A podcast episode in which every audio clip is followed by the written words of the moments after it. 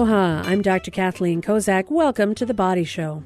Each week we talk about health and fitness, but none of what we discuss replaces a visit to your own primary care provider. Did you know that annual asthma related expenditures in the United States exceed $80 billion, according to the CDC? The condition is responsible for 8.7 million lost workdays and 5.2 million lost school days each and every year. Statistics show that approximately 40 million Americans, or about 13% of the U.S. population, have a lifetime history of asthma.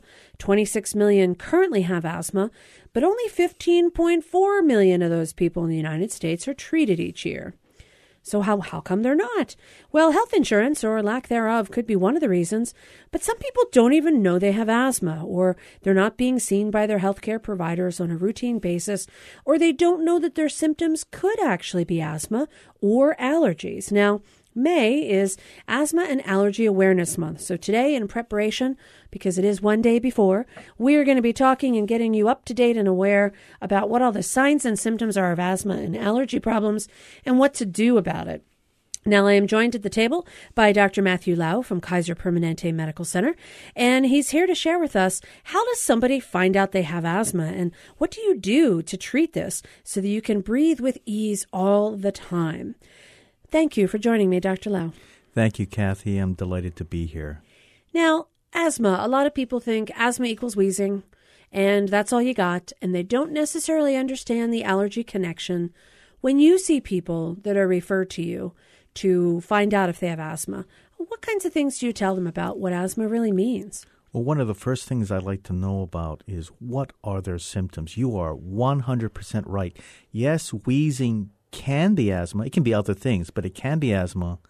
But it's also important to know that it's not the only symptom of asthma. Sometimes they'll walk into the, your office and say, "Doctor, I'm I'm having chronic cough, or I'm having shortness of breath, or when I run hard, or when I laugh hard, I get these symptoms."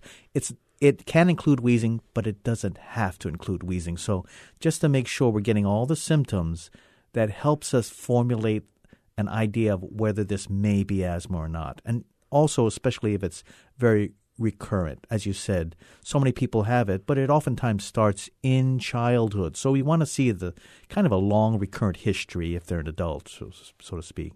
So when I see somebody in the office and they're wheezing right then, but they have an acute bronchitis, you could wheeze with an, an infection, and it doesn't necessarily mean you have asthma. It just means you may have a bad infection. Yeah, you're absolutely right. So a lot of things can cause cause wheezing. Respiratory infections can do it, and they can exacerbate asthmatics as well. You have people with congestive heart failure, and fluid in the lungs can show up like wheezing. You can have a child that swallows a foreign body or toy, and it sounds like they're having stridor or wheezing. So you have to be aware of the general picture. But aside from those kinds of things, a lifetime history of recurrent wheezing, whether it's with exercise or respiratory infections, and having other symptoms of, that are related to allergies, that probably puts you in a lot more likelihood of having asthma per se. So when we talk about those allergies, are we talking about things like, you know, chronic sinus drainage and postnasal drip and itchy watery eyes, kind of the classic picture that we think of as allergy? You're absolutely right. So, nasal allergies or allergic rhinitis or allergic hay fever, these are all synonymous terms, uh, occur in about about 80% of patients with asthma. So, whenever I hear a patient who may think they have asthma, one of the things that helps me is to look for the upper airway or itchy, watery eyes as well symptoms. And other allergic markers might also be looked for as supporting evidence, like allergic eczema, itchy skin rashes that have been there since childhood. These are all supporting uh, points that probably point towards a, a story of asthma. Not always allergic, but many times. Well, and it sort of gets back to that idea of inflammation in the immune system that if your immune system is hyperreacting to things, whether it be an allergen in the environment or something even in your own body, that that sometimes is the basis. This inflammation that goes on, in this case in your airways for asthma, it may be in your nose when you get exposed to certain things. It could be in your skin, that atopic dermatitis, that sort of my skin is so super sensitive and I have eczema and I have all these types of skin rashes, kind of all gets back down to that immune system which is interesting because that's the basis for which we decide on treatment. Uh, that's correct, uh, Kathy. And the thing to remember, that's why my, our specialty is called allergy and immunology, because the immune system overreaction is the basis upon which people have these allergic or hyperresponsive reactions. So it's not under active immune system, it's an overactive immune system uh, to things around us that we that aren't harmful per se, but our immune system overreacts and leads to the inflammation you talked about, whether it's in the eyes, nose, skin, or lungs. So now, what age would be most common for people to present with these symptoms. If they had some troubles as a child, I often hear people come in and saying, I had this problem as a kid. I quote, grew out of it. Do they really grow out of it? And in which case, when does it come back as an adult? Well, that's a really good question. You're talking about what we call natural history of the condition. The thing to remember is, even at a young age, one year old, two years old, most of the time, the wheezing that does occur at that age is viral mediated. They're not quite allergic yet. They will be in the next couple of years. And there's a separation of different groups or what they call phenotypes where sometimes it's only viral related only and there's not a strong allergy component. And they do have less wheezing when they hit the school age. That's true. You do have groups, though, that when the immune system is involved with allergies, that wheezing predisposes them uh, to have asthma as their presentation of allergies. But those allergies in the immune system, whether it's from the nose all the way down to the lungs, are probably going to lead to further episodes as they get older. We do see a pattern in the teens, teens with uh, the male patients whose asthma improves, but there always can be a low level of inflammation that, that you might not notice but can flare up later. So that's why it feels like it went away, and sometimes it even comes back. And so just be be knowledgeable about that so that you can take a look and treat it if you need to. Now, you know, if you get diagnosed with asthma, if you have the symptoms and the constellation of features that suggest that this is a medical problem that you have to deal with, there are reasons why we want to be very aggressive about making sure that people don't overuse rescue inhalers. So so let's just say that someone has been diagnosed with asthma. You've made the diagnosis and you're now treating them. What would be the optimal initial way to start them on treatment? Now again if they're if you find a long list of things that are triggers, Obviously, they should work on the triggers strong perfumes, certain types of dust exposures, certain types of fumes. You know, you want to make sure that if you know something sets you off, well, don't go there. But what are when somebody truly has symptoms and they've done that lifestyle sort of intervention, shall we say? What are some of the beginning things that we do to treat asthma?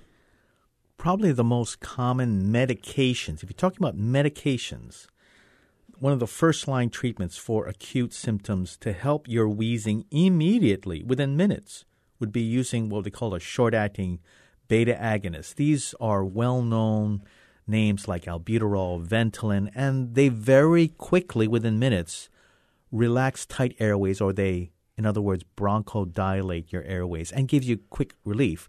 Now, you put it right on the button and said, well, that's okay if your symptoms are only occasional.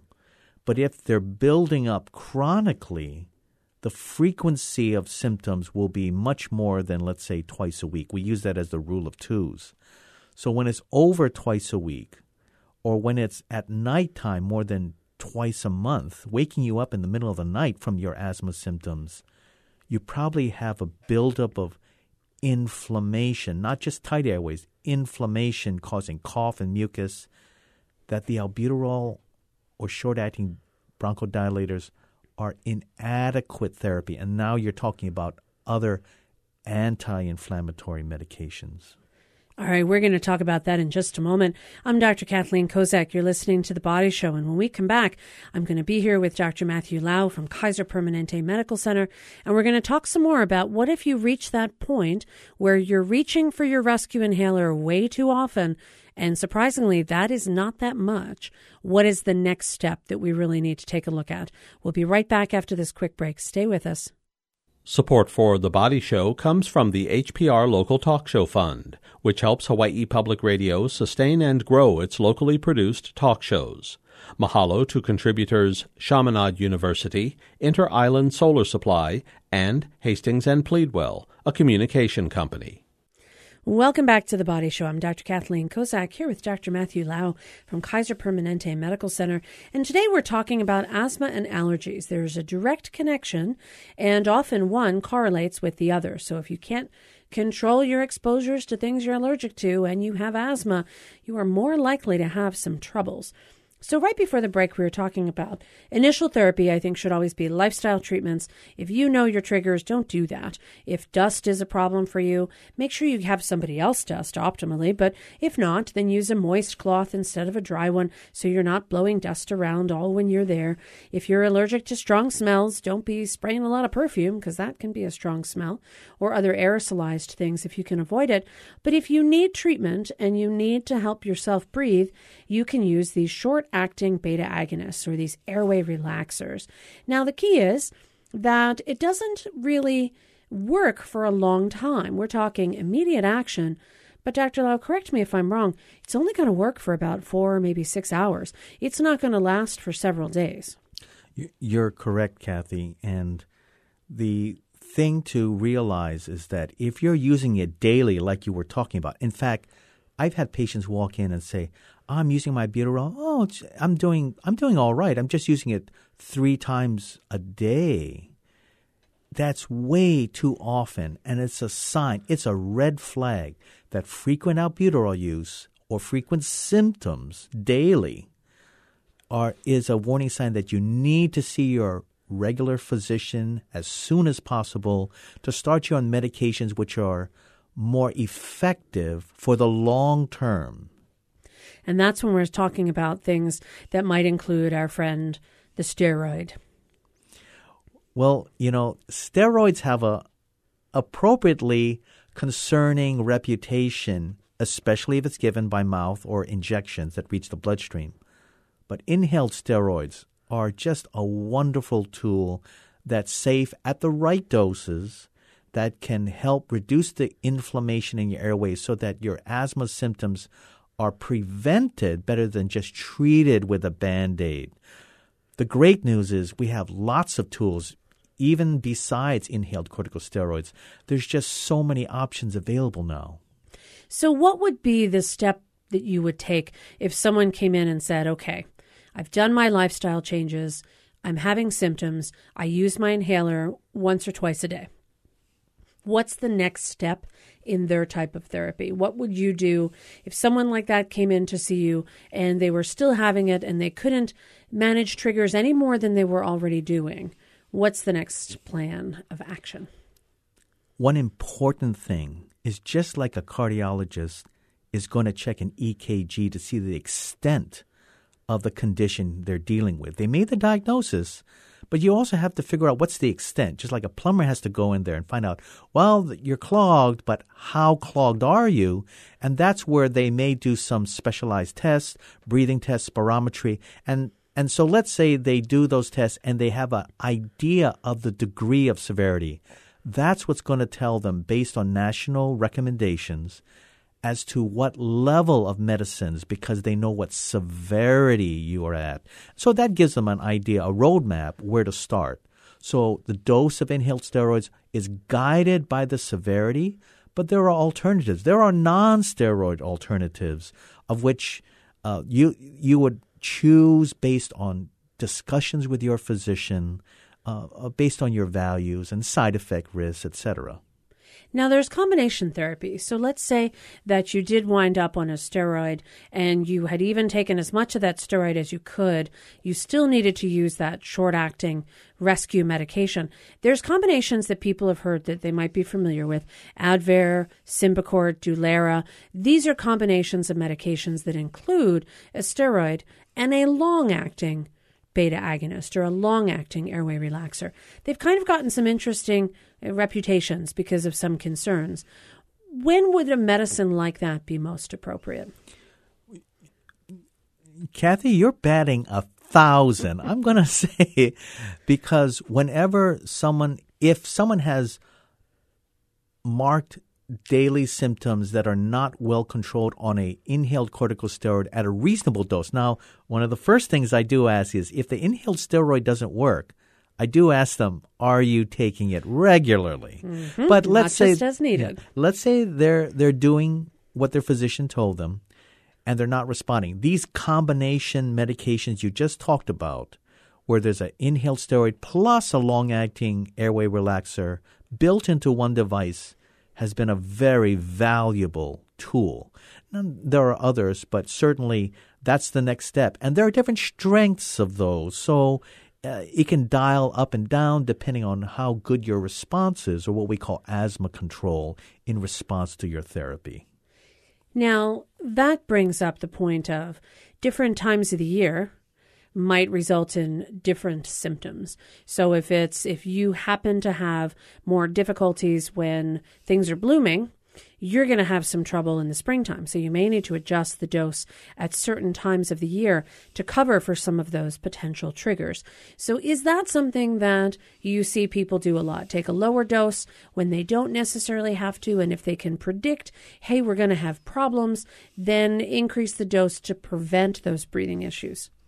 I think that's a very valid strategy. And patients are pretty smart. When they understand what medicines prevent symptoms and what medicines treat acute attacks, they get very skilled at being able to adjust up and down if they've had some counseling by their physician. But that can be a very active, proactive and effective strategy to dial up and down. With respiratory infections, especially if your physician gives you an, an action plan what to do if things got worse, uh, the value is that you can then have a roadmap. When do I increase after a few weeks? When can I decrease back to my baseline uh, uh, so that I'm not on a extra dose throughout the year? Now, how important is it to treat other medical conditions simultaneously? Like, we know that if allergies go along and can potentially trigger somebody who has asthma to have more difficulties, should people also be simultaneously treating their allergy symptoms in order to prevent exacerbations of both allergies and asthma? One should not ignore their nasal allergy symptoms. Studies have shown that if you treat the nasal allergies if they're present in a person who has especially allergic asthma, that actually helps the lungs indirectly. By clearing up the upper airway inflammation, it leads to more nasal breathing, and nasal breathing actually is less uh, triggering to an asthmatic lung than mouth breathing. So when your nose is clogged, it leads you to mouth breathing, and actually that can be a little bit more irritating with the cold, uh, cold, dry air that gets into the lung versus nasal breathing. It's more that's more warmed air. The lungs like that better. I guess that's always where they say inhale through your nose, exhale through your mouth. Whenever you're doing some of those breathing techniques and things, can you mention that there are non-steroidal ways that people can treat their asthma? What are some of the non-steroidal ways? So some of the older medications are what they call mast cell stabilizers, cromolyn. It's been less popular thus far because it's a very mild medication, but it's not quite as effective in the more moderate to severe cases. But certainly it can play a role in children, uh, those patients who are pregnant. We think about those kind of agents. There are agents that are nonsteroid like Montelukast, which was brand name Singulair, and it's a non-steroid anti-inflammatory. These are all what we call controller medications, medications that control or prevent asthma. Uh, so that's on the uh, medication side that are non-steroid, and and then there are these, uh, and some of the older medication. Another non-steroid one is theophylline, uh, which is it kind of comes and goes in it- waves. We love it, then a few years later, not so much, and then it comes back and we love it again. Well, you know, you you bring up. I I mentioned these not because I'm a huge fan of them, but I it's become evident that depending on people's medical coverage, the dual controllers you talked about, which are the darlings to a great degree. Uh, for for more moderate to severe asthma, and, and, and for good reason, are darlings. They cost quite a bit now. That the copays which this show is not focused on, can be a challenge for people. So these older medications, which are not as glamorous, could be an option to discuss with your physician. But on the other end, now you have these super duper monoclonal antibodies that have come on the market and are just uh, amazing at what they can do but they also come at a very high cost depending on what someone's insurance can cover them for. It's almost amazing how much they charge.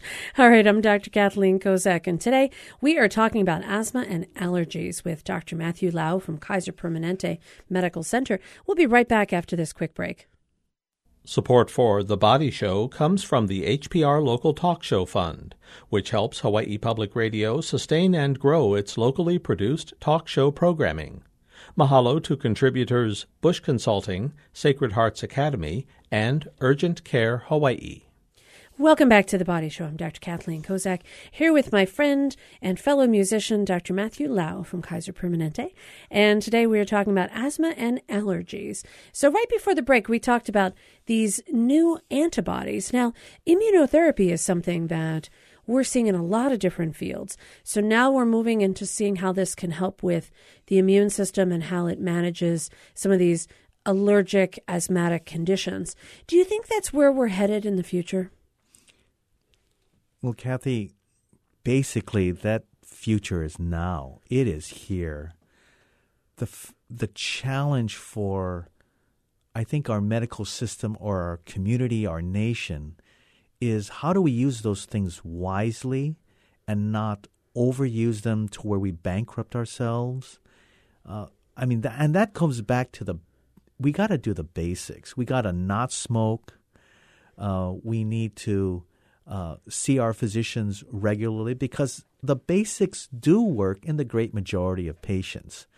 Uh, so, it the challenge I think going forward is really being clear as to who would most benefit at the appropriate level and how long do we keep these people on these medications especially that they're the ones that are so exquisitely expensive and can bankrupt the system if everyone goes on it so to speak So it really sounds like patient selection for those people who need to have that intensity of treatment. That may be best for them, but certainly not for everyone.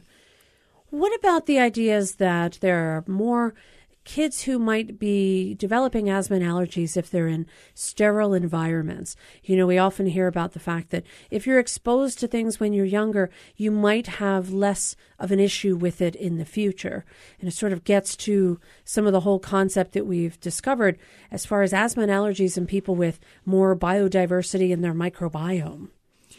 That's the holy grail. The immune system that you mentioned earlier in the program, if we can turn it to not become allergic, that's a window that's very early in life, probably in infancy, the first year and a half, maybe maybe 2 years. But after that the window kind of closes. So you have a very narrow window of time that you can make the immune system not become allergic or influence the immune system is partly greatly influenced by genetic tendency of your parents, but it also depends on the environment. And so the kind of flora that you're exposed to at such a young age can influence whether you become an allergic person or not. And so we call that the hygiene theory. So the the theory being that, uh, well, from the observation that people who grew up in a rural environment with lots of exposure to animals and bacteria uh, actually had a lower rate of allergic and asthma conditions versus those raised in an urban environment where we didn't have all that animal exposure.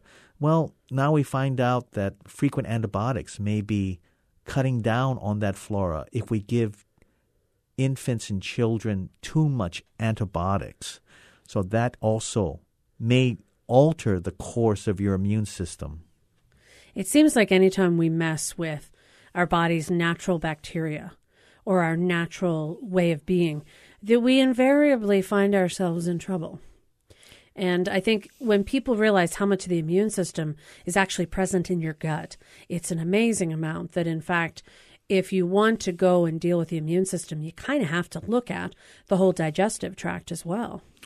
You're, you're, you're correct. And it, it's leading to some exciting things because if we can restore or at least preserve the appropriate natural flora that can lead to a non allergic immune system that many normal persons would have, then we've really prevented.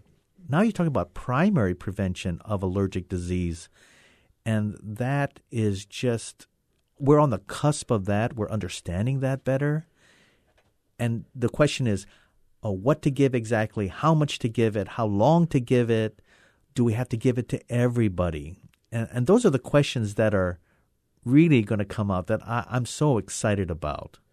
So maybe what we'll see in the hopefully not so distant future is that we can identify how we can decrease the amount of allergic response that people have before they actually develop a chronic condition. But for those folks who actually still have chronic problems with asthma and allergies, then we've really got to figure out ways, as we've done with some of the immunotherapy, to target the patient selection so that what treatment we provide is based on their response and what their body needs. Should everybody have an asthma action plan? The answer is uh, ideally yes. On a practical basis, uh, it's not easy for all patients to have that plan lying around. It's easy to lose things. I think ideally having it in a place that one can access consistently. And now you're talking about things like access to their electronic medical record. They can always refer to it. That physicians, whether it's ERs, hospital side, or the primary doctor or specialist, can all share. I think that's where the best place for the action plan so a patient can read and then uh, and and and and look at instructions by their physician that they've worked with how to adjust their medicines based on how their asthma is doing. So rather than it used to be just an old piece of paper, well, it gets lost or things change. But if you have it electronically that's updated, it's a much more living living document. Well, that's going to be one of the goals. So, for this being May, as it's going to be starting tomorrow, Asthma and Allergy Awareness Month, if you do have a problem, it is time to take a look and create with your provider an asthma and allergy action plan so you know what to do, when to do it, and can keep yourself breathing and feeling well all year long. I want to thank you for sharing your expertise with us today, Dr. Lau. If you'd like to hear this show again, you can click on hawaiipublicradio.org. Follow the links to The Body Show. Our engineer is David Chong. I'm Dr. Kathleen Kozak. We'll see you next week right here on The Body Show. See you then.